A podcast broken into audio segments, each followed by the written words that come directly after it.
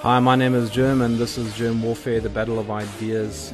I uh, am in my second week of being away from home, uh, so you will have to forgive my bare bones setup here uh, with a few desk lamps and uh, a somewhat lousy internet connection, but uh, we're going to try our best and hopefully everything goes smoothly. I have a really great uh, guest, and um, on Monday night uh, we were supposed to have gone live, but what happened was uh, Apple did a a massive update and it broke off the software on my on my computer, but uh, I think we are all up and running.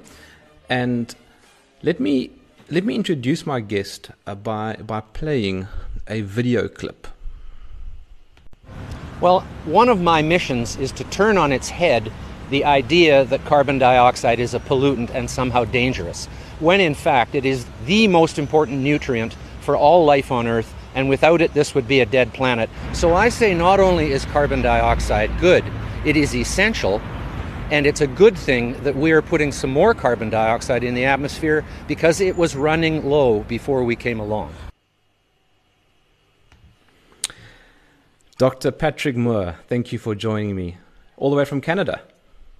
Great to be here. Can I call you Germ? You can call me Germ. That's what uh, half of the country calls me.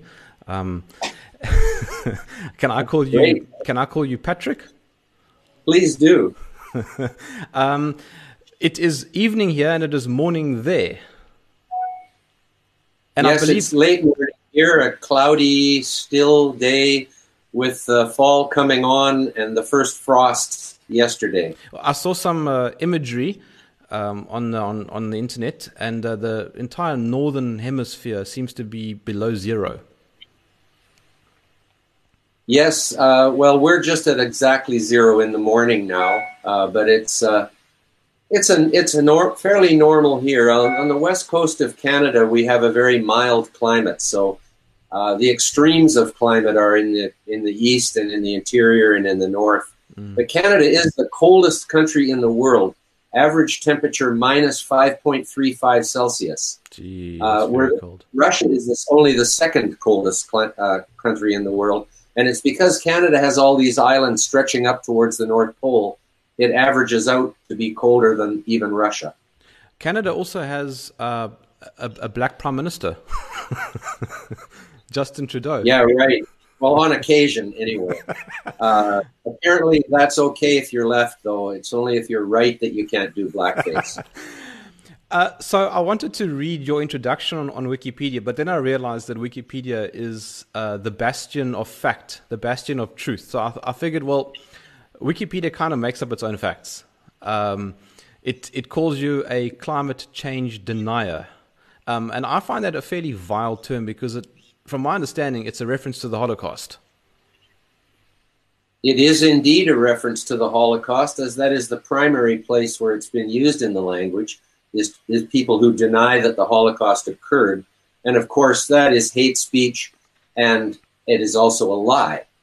Uh, so to call a person a climate denier is ridiculous, because nobody denies that there's a climate.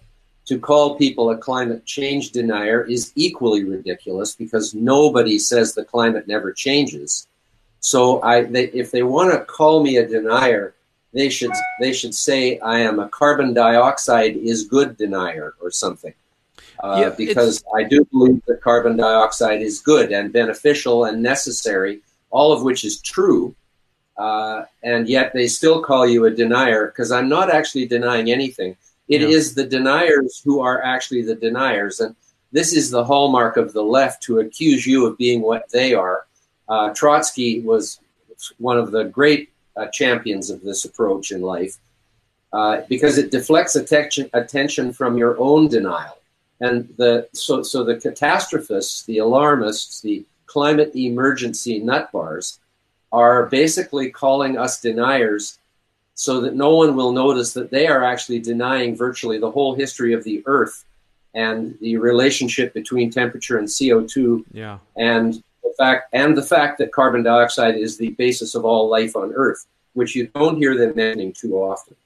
So, but the, the, What strikes me also as weird about that denier term is that it it's premised on the on the idea that uh, that there's this default truth um, that exists, and any uh, uh, swing from it is a denial of that of that fundamental truth, which is very cult-like. It's a sort of uh, ideological religious cult, yes. Uh, and basically they say the climate says, they say things like that. They say it's, well, of course it's been proven that C O two is causing the warming, when that is actually a lie. There, if, I've always said if they had a proof, they would write it down on a piece of paper and show it to us. But there is no proof. All there is is the hypothesis that because C O two is a greenhouse gas, and all else being equal, would probably cause a slight amount of warming. There you go with the all else being equal, though, because all mm. else is never equal.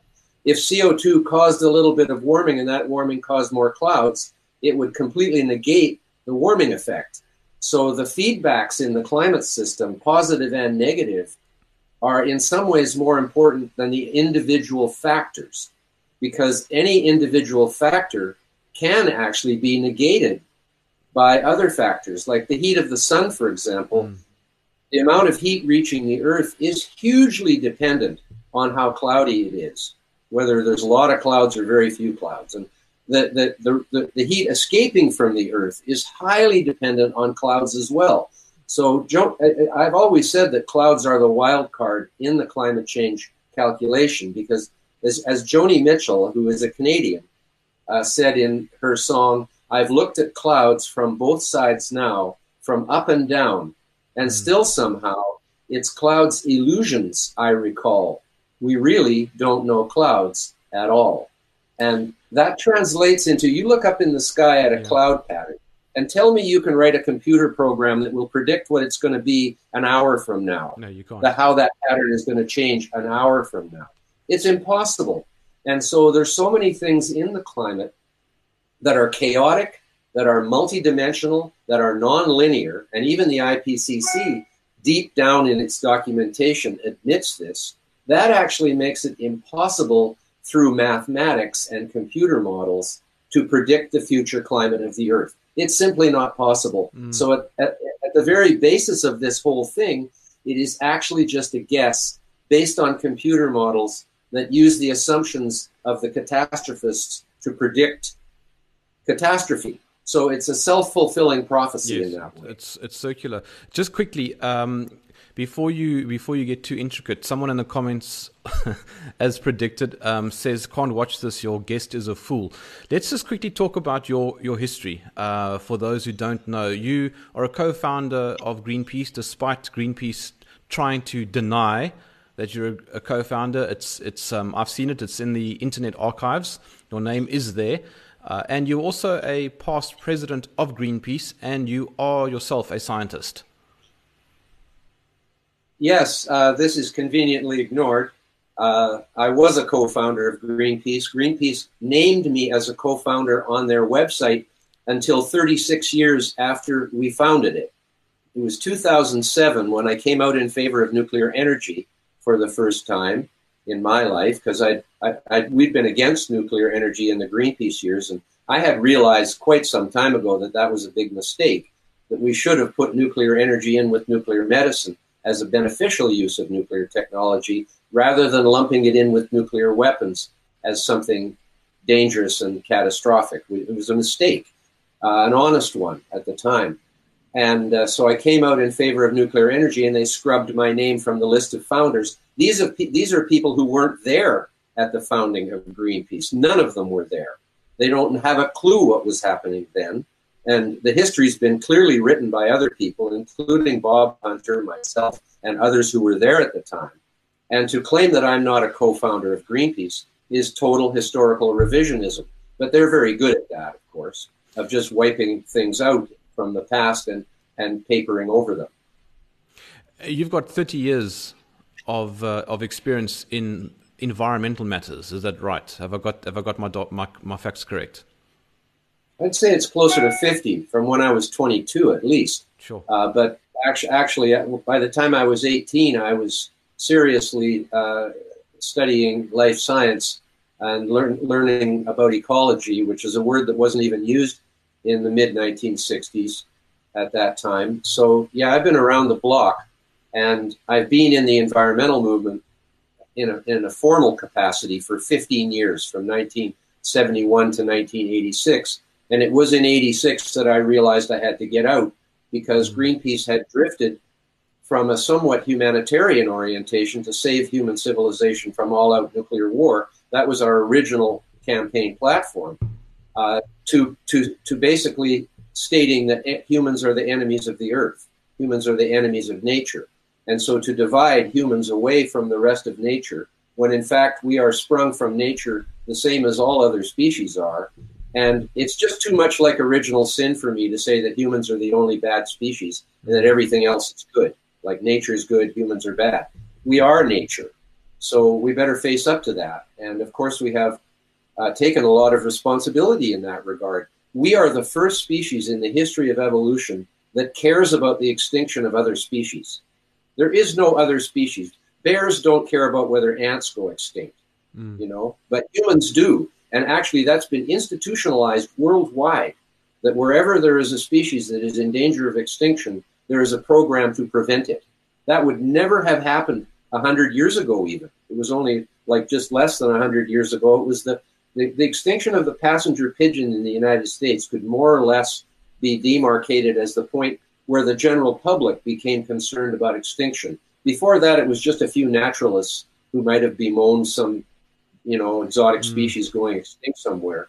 But uh, it, it came in the early nineteen hundreds, uh, the concern about extinction. And, and today we really do care about it. Yeah. And, and today, of course, too, all these wild catastrophe theories are being said that half the species are going to go extinct if the temperature goes up another half a degree C, and uh, again, complete poppycock, or yeah. you know, balderdash, or whatever term you prefer to say B S. You know, it is complete garbage, this kind of catastrophism. There's no, that's not going to happen. And I've challenged people uh, on, on on Twitter and in mm-hmm. public, and I've got, you know, ninety-three thousand followers on Twitter or something along those lines now. I challenge people to name anything in the climate or weather today that is out of ordinary with the last ten thousand years of this Holocene interglacial period that we've been in. There's nothing. There's always been hurricanes. There's always been tornadoes and floods and droughts. Mm. Some weather is pleasant. Other weather is nasty. And nasty weather is not a new thing. You know, like Al Gore said, dirty energy causes dirty weather. You know, I hate metaphors being used in science. Mm. Metaphors are for fiction, they're, they're, you know, and for novels and things, and and for talking in everyday life to explain to people, well, it's sort of like this, or it's, you know, that's actually a simile. But metaphors should not be used in science. Someone was telling me the other day that the climate is like a bathtub. Oh, right, okay, the climate is like a bathtub. Give me a break. It's not like a bathtub. A bathtub is like a bathtub, and you know. So I, I wish people would stop using language in such stupid ways to say things like the climate says, yes, or the science, the climate science says. You know, science doesn't say things. Science is a process, yes, a process of discovery, and a process that's very methodical. That's why it's called methodology when you design an experiment, because the methodology is the guts of trying to find a cause-effect relationship, yeah. Yeah. through observation and experimentation, and then eventually replication to make sure that it happens the same way every time. That's science. And the climate change so-called science that we're being given is not science at all. As you say, it's actually more like a religious belief or a cult. Okay, so this is such a massive topic, okay, and it's obviously impossible to cover it even in one hour, but let's... If, if if you don't mind, could we start at the start and just tell the story very briefly of how we got to where we are today? Um, basically, there were dinosaurs, uh, carbon dioxide levels were very high, life flourished hundreds of millions of, year, of years ago. There have been a few mass extinctions. Life has continued to flourish despite all of that.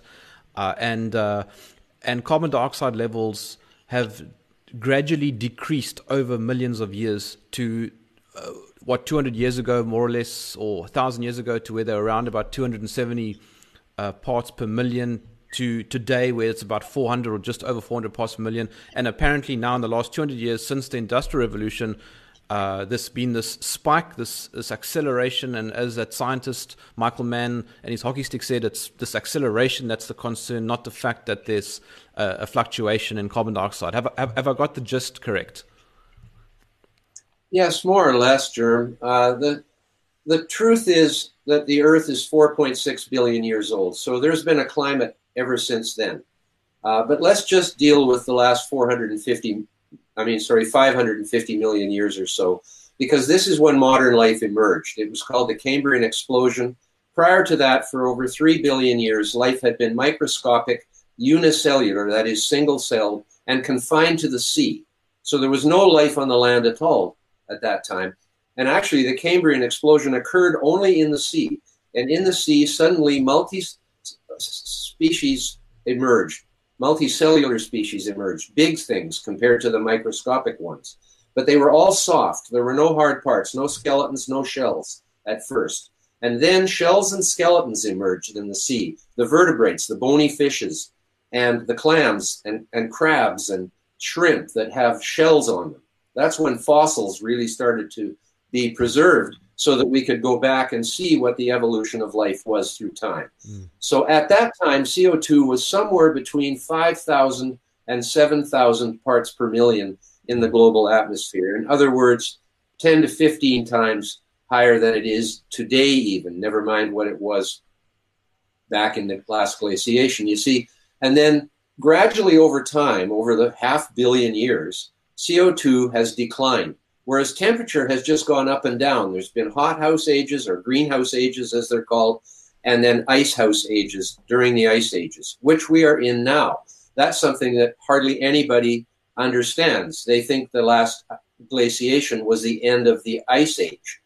No, the Pleistocene ice age has had about forty-five major glaciations, and twenty thousand years, the last one came to an end, and we came back into an interglacial period, which the, we've also been in forty times during this Pleistocene ice age. So there's every reason to believe that we will go back into another major glaciation, which takes about eighty thousand years from now, because they're one hundred thousand year cycles. There's no reason to believe that the one hundred thousand year cycles that have recurred and recurred over and over again the last million years won't continue to yeah. occur. We should sort of assume that they will as a, as a default uh, expectation or prediction.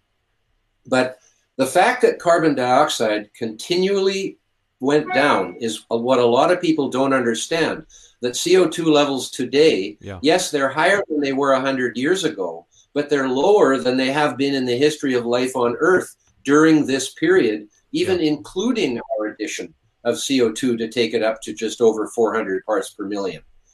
C O two has been declining steadily for the last one hundred fifty million years, after some ups and downs before that, but never getting as low as it has been in recent history.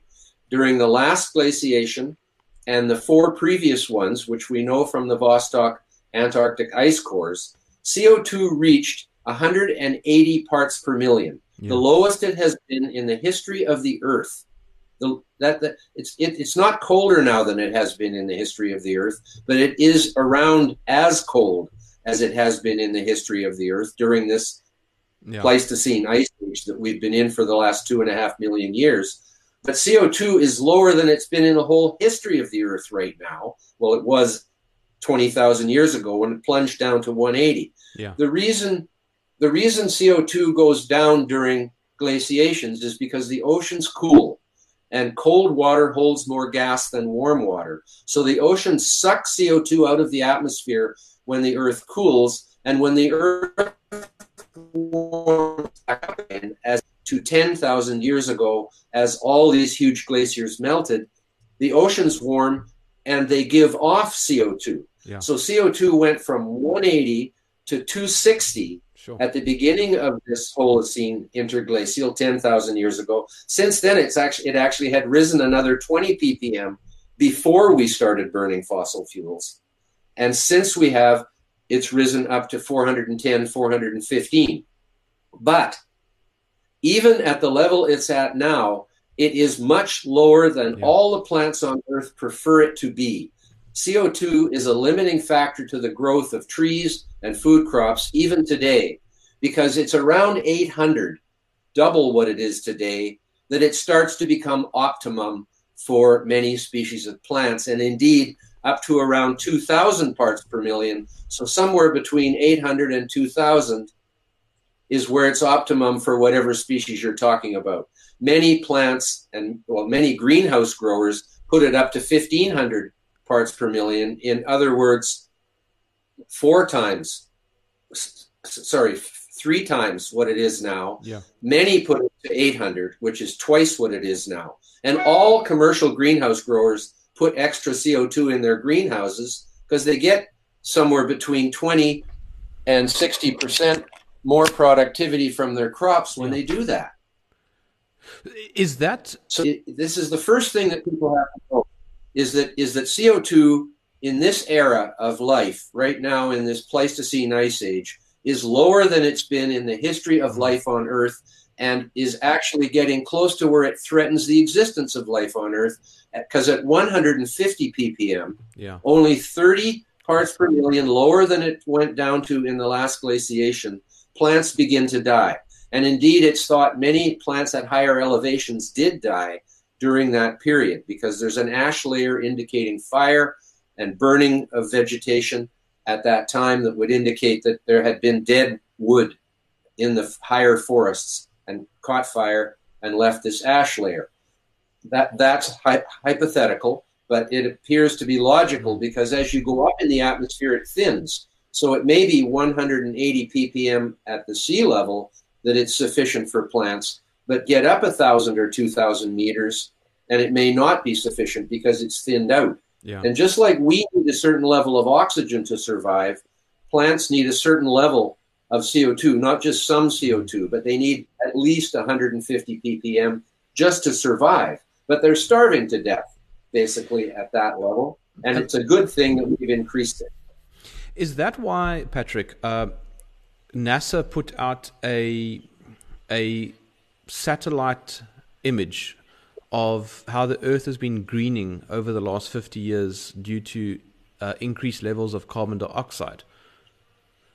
Because, yes, because more carbon dioxide... NASA, both NASA, the National Association of Space Administration, and also NOAA, the, the Organization for Atmosphere and Oceans, have both validated that satellite record that goes back into the nineteen eighties that shows a dramatic increase in greening of the Earth, sometimes up to thirty percent more uh, vegetation on land areas. And trees are now able to move out into grasslands that were too dry for them before, mm. because increased C O two not only is a fertilizer for all plants, it is the main food for all plants, which is the basis of all life, because if it wasn't any plants, there wouldn't be any animals.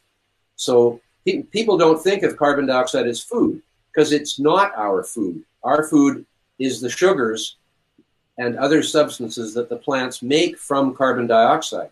But the source of the carbon in every living thing on Earth is C O two from the atmosphere and from being dissolved in the oceans, where there's actually nearly fifty times as much C O two in the oceans as there is in the atmosphere.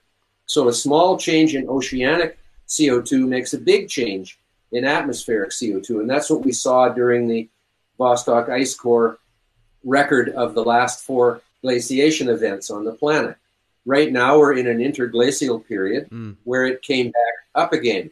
But there is simply no doubt, and C S I R O, which is the peak Australian science body, has also got a map showing up to thirty percent increase in vegetation over over even the driest areas on Earth. Why would, then so would this, that be a bad so thing? No, what, sorry? Why would that be a bad thing then? Because I saw a couple news articles saying that uh, the fact that, I think it was the New York Times, so take it with a pinch of salt, but I think they ran a story saying that uh, the greening of the Earth is not a good thing. I- I'm trying to figure out how this is not a good thing. They would say if you got a glass of water when you're, you know, dying of thirst in the desert, that that would be a bad thing. Uh, it, it, it's just ridiculous to say that that vegetation is a bad thing on the earth. I mean, the, the Sahara Desert was actually green from about ten thousand to five thousand years ago. There were towns all across it. There were sheep herders and goat herders and cattle herders all across it. And then five thousand years. This is just a little warming blip called the modern warm period.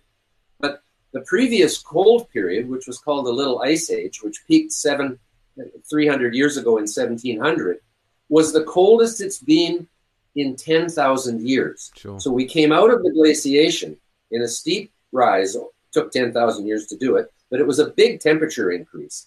And then we've been sort of bobbing along up and down, up and down for the next five thousand years. But that was the Holocene climate optimum when it was actually warmer than it is now. And then five thousand years ago, there was a break. Geologists call this last five thousand years the neoglacial period, the new glacial period. And during the Little Ice Age, glaciers advanced more than they had done for the previous ten thousand years. Mm. Now they are receding. This is the globe. This is the modern warm period. But it's not as warm now as it was throughout almost the entire Holocene period, except for the very cool periods. We are not in an exceptionally warm period. And yet they say another half degree. Good grief. It's been, it's, the Earth has been eight to ten degrees Celsius warmer than this if you go back fifty million years to the Eocene thermal maximum. All the, all the ancestors of every living thing on Earth today lived through that. Yes. See, that's what people don't understand. They say, well, there were no humans then. No, but the progenitors of humans, the mammals, were there then. Actually, the, the apes, the ape family was already uh, in existence then. So, and, and to say that humans can't live through a warm period of climate is ridiculous. We are actually a tropical species. We came from the equator. And if it wasn't for fire, shelter, and clothing, three things, we couldn't live outside the deep tropics, because a human being dies of hypothermia naked in the shade at twenty degrees Celsius. Our bodies are thirty-six inside. Mm. We, we can withstand a thirty-six degree temperature. We can't, but we can't with, we can't withstand a ten degree Celsius temperature if we have no clothes on, yeah, and we're not in the sun. Before it, you it, and I it's went... ridiculous how people think that these people are actually saying that another half degree, which would amount to one point five degrees since we started burning fossil fuels, yes, is going to wipe out half the species on Earth and, and perhaps cause the extinction of the human species. It is so ridiculously bizarre. I can't, but, you know, kids don't know. Well, what they do you know? know? I mean, what do you know, Patrick? A sixteen-year-old Swedish girl uh, who traveled across the Atlantic on a on a multi-million dollar yacht, she knows, she knows what the future holds. Yes, a carbon fiber yacht at that, trying to get rid of carbon. See, they, they, they want to get rid of carbon, and carbon is the basis of all life. So right there, you've got a fair bit of a contradiction, because uh, what we really need is more carbon, more carbon dioxide. And there, and again, there's no proof that the carbon dioxide we have emitted has caused a little bit of warming that's occurred in the last one hundred years. There's no proof of that. The warming started three hundred years ago. The last time the River Thames in Britain froze over was eighteen fourteen, mm. and they were having big ice festivals out on it. So it was thick ice. It had frozen over at least one decade before that for three hundred years during the Little Ice Age. In eighteen fourteen, it stopped freezing over so that you could have ice festivals on it, and there's many paintings of these ice festivals, and we know what year it was because there was history happening by then. And so... The, the, there's no reason to say that mm. since eighteen fourteen, all the warming has been caused by us, because the warming caused the River Thames to stop freezing before that. And we didn't do that. And there's no proof that we're doing this, which is actually quite benign. If it, if we yeah. went back to the Little Ice Age right now, crops would fail and people would starve all around the world. Well, heating is better. We don't want to go back to the Little Ice Age. Yeah, a warmer, warmer, a warmer climate is actually better than a cooler climate for, for human existence. Twenty times as many people die from the cold as from the heat. Yeah, twenty times. Sure. Uh, before frost you... and ice are, frost and ice are basically the enemies of life, and only a few specialized species have figured out how to deal with freezing temperatures and, and still stay alive. They, they either have a big fat layer and a lot of fur, or they bury themselves in hibernation under the frost in the ground for the winter. Mm. Uh, many different strategies. Trees that grow in freezing areas actually expel all the water from their needles, like needle trees, which keep their leaves over the winter. How do those leaves survive from be- because you can't mm. freeze a cell and have it survive, because the ice crystals just chop everything up inside the cell. So what the trees do is every cell in every leaf sends its water into the space between the cells where it can freeze without hurting the internal organs of the cell, which becomes like a gel antifreeze inside because there's no water there. So it can't crystallize. Mm. And th- that's how specialized species have become to actually deal with freezing temperatures. It would be much better if there was no freezing temperatures on Earth for not things, and then makes it very difficult for species to evolve to it. Like the polar bear, for example, is not actually a distinct species. It is a variety of the European brown bear or the grizzly bear, same species as it's called in North America. It came across the land bridge with people fifteen thousand years ago. So now the, that bear is circumpolar, mm. and so are the polar bears to the north. But grizzly bears and polar bears, even though one's brown and one's white, can breed successfully and produce viable offspring. That is the definition of a species, because polar bears are just brown bears that adapted to the ice and snow over the millennia because of, because of this ice age. If this ice age hadn't happened, there wouldn't be any polar bears. Um, before you and I went live, um, we were chatting very briefly about um, an article that I was telling you about, uh, that I saw about Greenland uh, a thousand years ago, where there was a discovery made about the Vikings and how they were growing, I think it was corn. Uh, today, this, I don't believe they grow corn in, in, in the south of Greenland, but the temperatures a thousand years ago were a lot warmer in Greenland than, than what they are today, and uh, carbon dioxide was a lot lower, the, the levels. Is, that's, is that correct? Yes, it certainly is. Well, it was it was in the sort of two eighty range, uh, which is where it was for quite a long time during the whole, in the Holocene over ten thousand years, it went from two sixty to two eighty. Mm. So not a huge change. But the conundrum is it went up while temperatures went down. Yes, that's so they've actually gone in opposite directions to each other, according to the litany. But uh, that, that's happened all through history, though. Mm. C O two and temperature are hardly ever positively correlated in the historical record. They're, and where they are, it's usually the temperature that is causing the change in C O two, because the, the, the effect always comes, you know, the cause always comes before the effect. And temperature rises before C O two rises in the ice core records. So we know, in fact, that it is the temperature change that is mm-hmm. driving the change in atmospheric C O two over those timescales. See, and there's so many timescales to talk about. You can talk about hundreds of years, thousands of years, tens of thousands, hundreds of thousands, millions, mm-hmm. tens of millions, hundreds of millions, and then billions. Right? I mean, they're, all those timescales exist on this planet, and you can't see them all at once, and you can't analyze them all at once mm-hmm. because different things happen at different rates in different timescales. There are cycles upon cycles upon cycles upon cycles, and sometimes those cycles are not in sync. Most of the time, they're not in sync. Mm-hmm. So the cycles are all over each other. So that is what's called chaos. You can't predict the result of all those cycles working together. Uh, in, ran- in a sort of random fashion.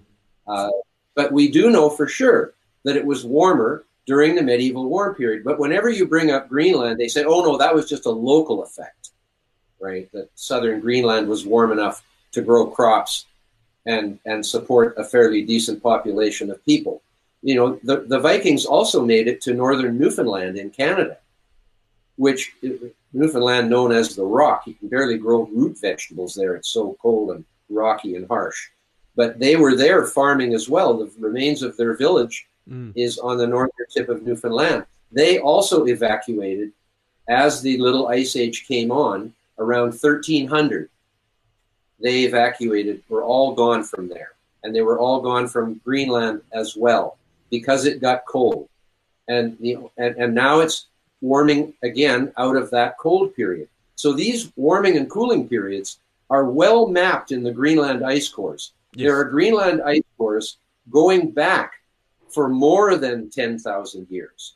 And those ice cores show us that the first the first five thousand years of this interglacial period were warmer than now. That's why they call it the Holocene climatic optimum, because it used to be that warm was considered optimum. Now it's considered extinction material. It's bizarre. Right? If you get warm. It's completely bizarre, and it's wrong. Like, why are so many people living in the warm countries? Why do people in the cold countries go to warm countries in the winter? I do that for a good reason, because I like it there, mm. right? It's more more pleasant. It's less harsh. The, the freezing climate is harsh and cannot change countries in the world. And they have an average temperature below zero, and they're worried about warming. To worry about warming in Canada is so ridiculous, because if it cooled one degree Celsius, our ability to farm Canada would come south two hundred kilometers.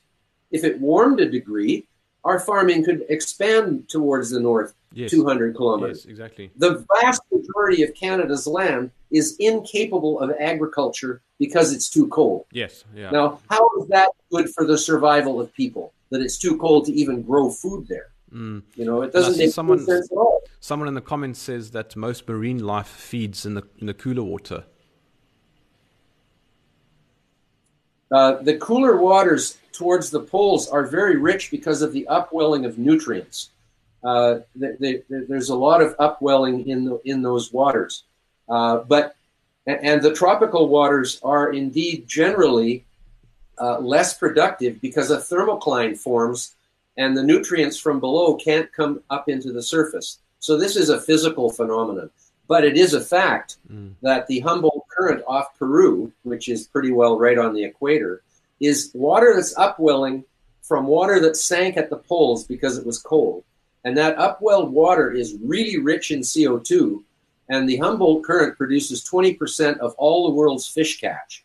Oh, so right. the comment that was made there is is somewhat relevant. There, there are very rich fisheries mm. in, in northern waters because of the high productivity, because the carbon dioxide and the nutrients in the deep water are coming to the surface to feed the plankton, which needs sunshine. The phytoplankton have to have solar energy. Yeah. So therefore, the productive area of the ocean is only in the surface. The the, the bottom of the food chain yeah, yeah, yeah. is in, is in the surface. And so when you bring that rich water to the surface, you get the pollock fishery, for example, in the Bering Sea, which is, I think, the biggest single species fishery in the world, or maybe the the the, the, the fishery off Peru, I know is, is the most fish caught in the world. It's twenty percent of the world's fish catch. And this is the, this is the least alkaline water. They would call it the most acidic, but it's not acidic. It's just least pH seven point eight to seven point nine instead of the world average of about eight point one. Mm. So it's the least alkaline ocean in the world. It's the highest C O two ocean in the world in the in the tropics, and it has the highest productivity because the water is warm, and life does flourish better in warm conditions than it does in cold ones. Metabolism increases as the temperature increases. That is a, a, a you know a biological fact. Uh, plants grow faster when it's warm than when it's cold, as long as you give them enough nutrients and water, and it, it's just a fact. Yeah. Um, so Patrick, so one of the, the the conversations that happens all the time in the media and with people um, around. So in South Africa, we call it a braai. Uh, I believe you would call it a barbecue. Um, but a conversation, oh, yes. but a conversation that would often happen around that is basically what then is causing what we're seeing. I mean, let's bring it right down to simplistic terms. Uh, people, if you if you just look on Twitter and you look on Facebook and you listen to the conversations that people have, uh, they go, okay, this is causing this, or this is leading to this. This is driving your car is causing this. Drive, uh, flying in airplanes. This is all. Let's just let's just bring it down to some some basic things. What are some of the factors that could potentially be um, impacting the climate, if at all? Well, obviously, the most important effect on the climate is the sun. If there was no sun, this would be, uh, the Earth would be near absolute zero, which is minus mm-hmm. two hundred seventy-three degrees Celsius. So there'd be no life if there was no sun. There'd be no warmth if there was no sun. Uh, well, there'd be no Earth if there was no sun, yeah. because it's all part of the solar system. So the sun is what you could say must be at least ninety some percent of the effect on climate on the Earth. And, and we're beginning also. to under, we're beginning to understand better some of the geomagnetical aspects of the sun. The the different uh, it's, it isn't just sunlight that the sun gives off; it gives off all kinds of other particles and rays. And then there's the cosmic rays coming into our solar system from the rest of the galaxy, the Milky Way galaxy, and those are from clouds. And we're back to clouds again. And the the pattern of of factors which affect clouds and their formation and their periodicity and how often they're there blocking the sunlight or blocking most of the sunlight is something that, again, you simply can't put in a computer model. So the truth is we really don't know exactly why these little cycles of warming and cooling have gone on all through the interglacial period and probably all through history. Mm. But again, cycles on cycles on cycles. There's the thousand-year cycle of the Roman warm period, the, the, the Dark Ages cool period, the medieval warm period, the Little Ice Age, and now the modern warm period. From peak to peak is a thousand years. Mm. We don't know what is causing that cycle, although, again, you would first look to the sun and look at the cycles of the sun. So some people are saying that we're going, because we're going into a quiet sun right now, uh, the Maunder minimum, for example, which is when the sun went quiet for more than thirty years, around seventeen hundred, was the peak or the nadir, the bottom of the Little Ice Age cold. Some people believe that there will be a, a, a, a temporary, maybe decades-long cooling that comes now. It, I, I don't pretend to be able to predict the future. And I, I, I joke that that makes me mad because I look like I don't know as much as the people who claim they can. But just claiming to be able to predict the future doesn't mean that you are actually able to. Mm. It, it, it, most predictions are wrong about the future. As, as Yogi Berra, I think he was quoting someone else, Niels Bohr, I think, is, is, is credited with this, that predictions are difficult, especially about the future. Mm. And that that is the thing that a lot of people don't understand, is facts that occurred in the past are much easier to know than things that will happen in the future. Yes. The future hasn't happened yet. And there's a lot of chaos in terms of predict, figuring, you know, in terms of determining what how the future will unfold. Yes. And they're saying right now that carbon dioxide is the, the the main enemy, right? That's the, that that's an existential threat to life on Earth and all of this. That is such a bunch of baloney. Carbon dioxide is the basis of all life on yeah. Earth, and we do know that it's greening the Earth. That's a fact. The idea that it is, it is the, the main cause of the warming, or that C O two mm. is a control dot, they actually use that term. Again, a metaphor, right? Ridiculous. It's not, there's no control knob called mm. C O two. But they, they use that metaphor to say that C O two is the main factor causing the warming of the Earth today. Unlike any other time in the history of the Earth, apparently. You know, because we didn't make the C O two that was in the air originally. It came from out of the bowels of the Earth. Yeah. Oxidized carbon is what it is. The heat of the Earth made the C O two, just like it made the water, H two O. And between the two of those things, they are the most important two molecules for all life, because that's what plants make sugar with. And sugar that plants make, glucose primarily, is the basis of the energy for all life on Earth, including us. So there you go. These are real facts. The idea that C O two is the cause of the slight warming, compared to the warming and cooling that has happened in the history of the Earth, this is nothing.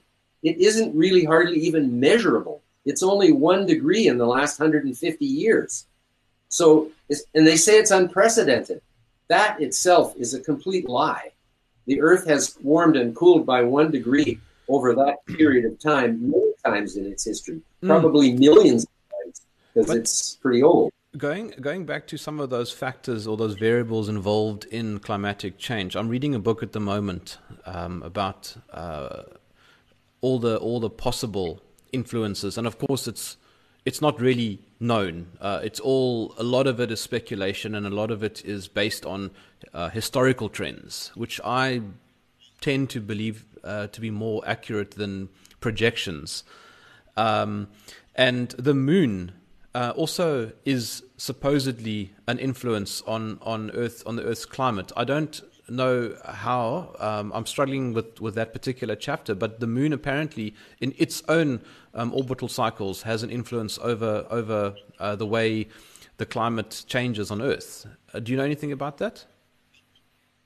No, and I would be uh, in the speculative uh, uh, mode there. I don't see... Uh, the, the moon is the main uh, influence on the tides, uh, and it has been for four billion years.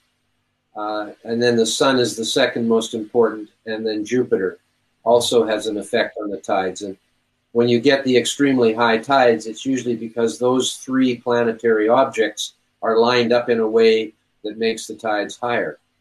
Uh, and, of course, the new moon tides, when the moon and the sun are both pulling from the same side of the Earth together, is when you get the biggest tides. And then the full moon tides, when they're pulling opposite, are the second highest tides. But uh, not but necessarily... That, a, that isn't really a climatic effect in any way that I can imagine. Uh, so no, I, I I don't think I'd include the moon okay. as a primary climate you, change factor.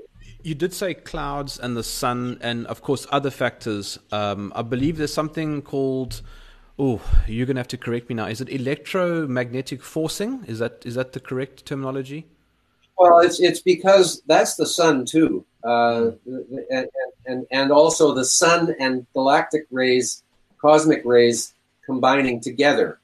Uh, at some, when the sun is strong, when it has a lot of sunspots, it deflects the cosmic rays from yeah. coming into the solar system. Whereas when the sun is weak, it lets them in basically.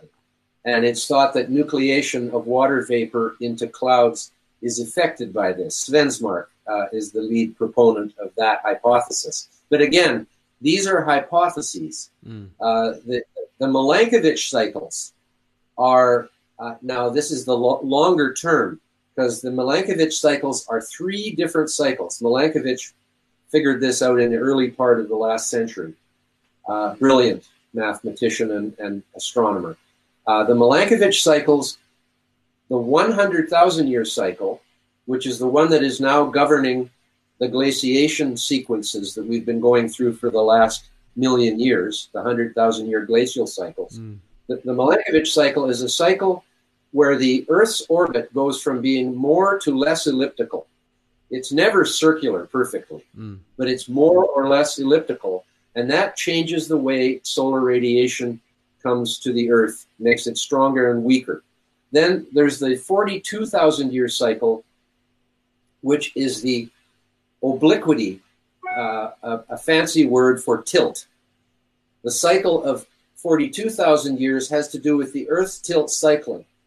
Then there is the twenty or twenty-one thousand, I can't remember now, year cycle called precession, which is the precession of the tilt.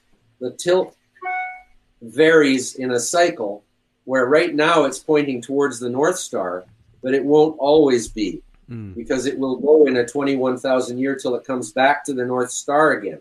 Those cycles affect the pla- where the solar radiation is falling, particularly in the Northern Hemisphere where most of the land is.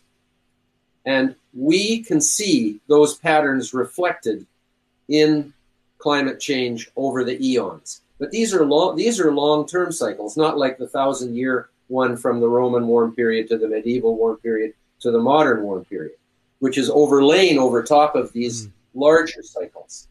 And so the Milankovitch cycles, it, in terms of, you know, modern the modern era, which mm. you could say is the last five million years or so, uh, the Milankovitch cycles have been governing these patterns of glaciation and, and coming out of glaciation into interglacial periods. Going back into the larger picture, five hundred million years, say, the pattern of warming and cooling from hot periods, which have been much longer, to cold periods, which are generally shorter, the ice ages, there is no pattern. They don't show any cycle that has a periodicity, periodicity to it. Mm. They have happened. The Silurian uh, happened. Uh, now I'm, you know, I'm just going to guess, like it was around four hundred fifty million years ago, and then the Karoo ice age, which lasted for at least sixty million years, and the temperatures were as cold as they are now on Earth, and glaciers came and went all the time, like they do now, supposedly. The Karoo ice age lasted for, as I say, and two hundred ninety ago. This is the first ice age since then.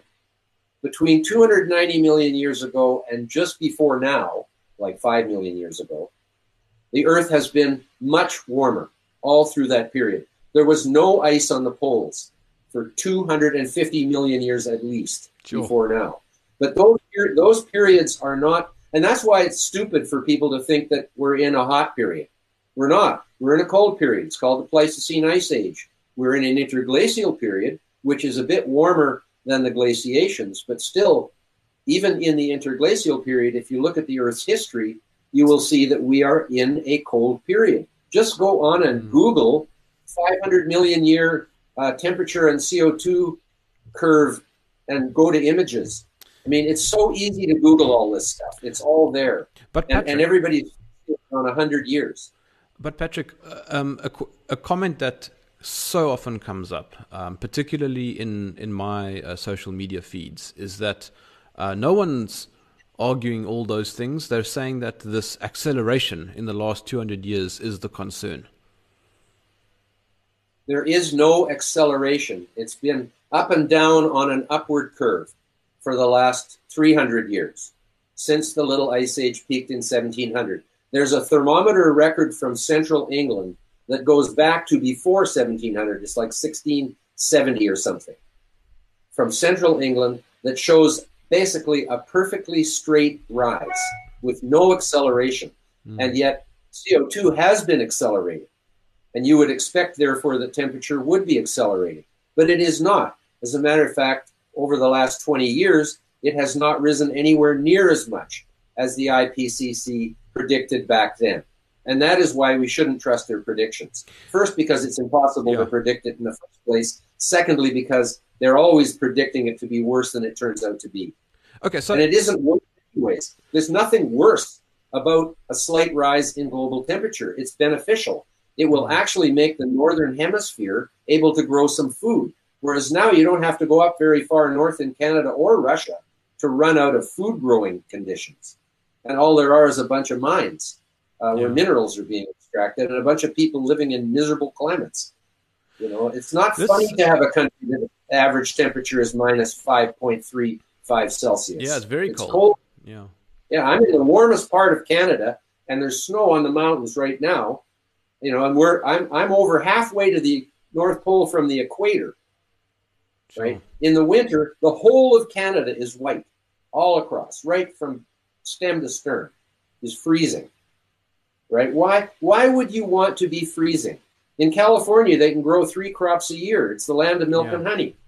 You know, Sacramento. Well, I and can San I can, Diego. I can guarantee these, you. these are the I can guarantee you that the South African government would definitely not want the whole of South Africa to be white. No. That's funny. We'll just cut that out from the final edit.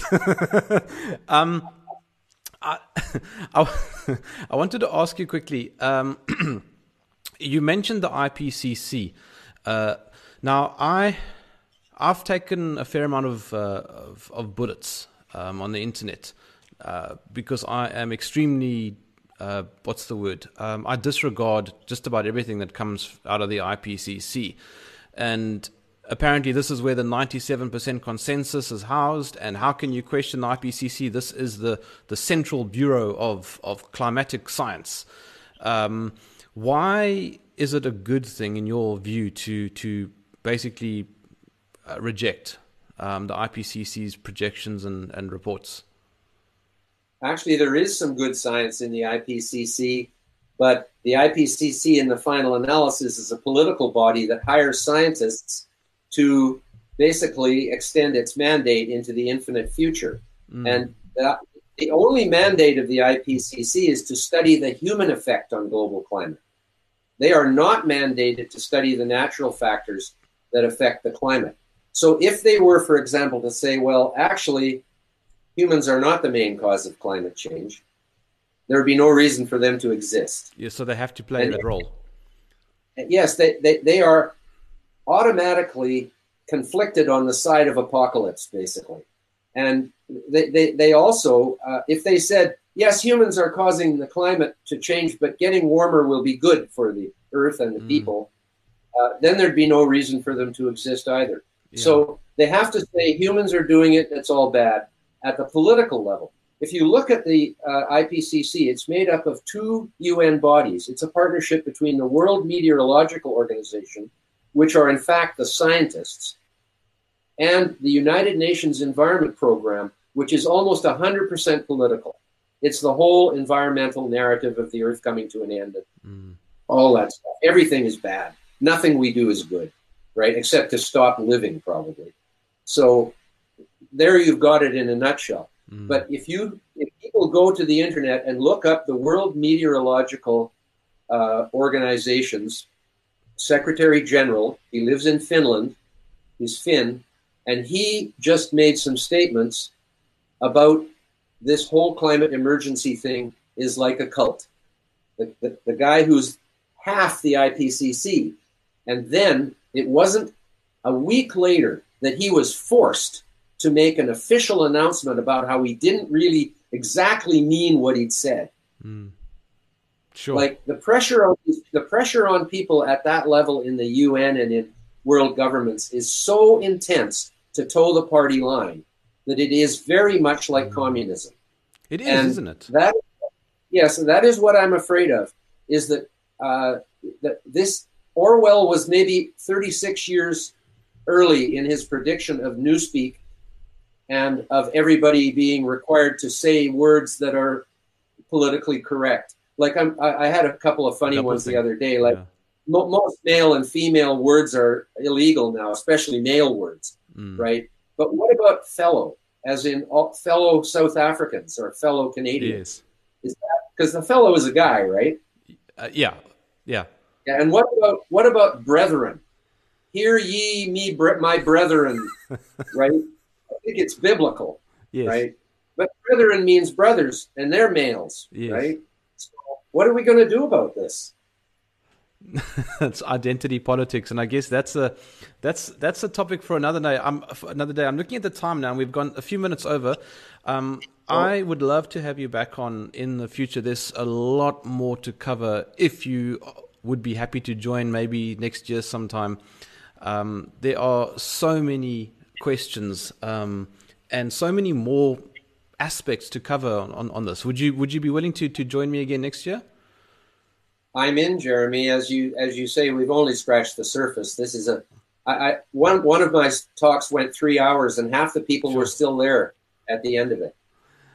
Uh, I'll I'll end up uh, getting getting a divorce if I if I spend the whole night uh, chatting to you. um, you thanks. That. That's not no, a, not no, a we good don't thing. Want that. Thank you, Patrick, so so much. Uh, it's been you're most you're most welcome. Eh?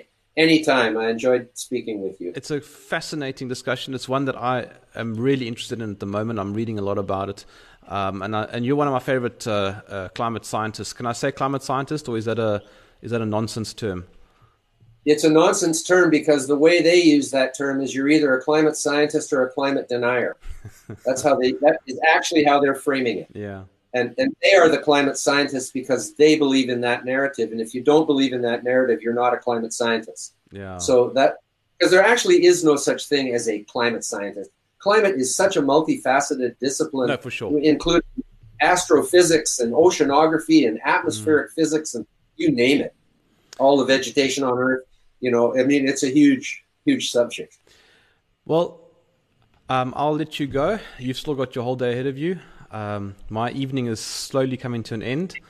I will uh, stay in touch with you over over email about our next our next chat. Thanks so much, Patrick. Excellent. Yeah, um, enjoy your last day there. Thank you. Um, I will drop uh, your information, your website, and all that uh, below the video as well. Um, I think Thanks, it's a, Jared. I think it's an important uh, subject to to to perpetuate. All right. Cheers, Patrick. Cheers, Germ. Bye-bye.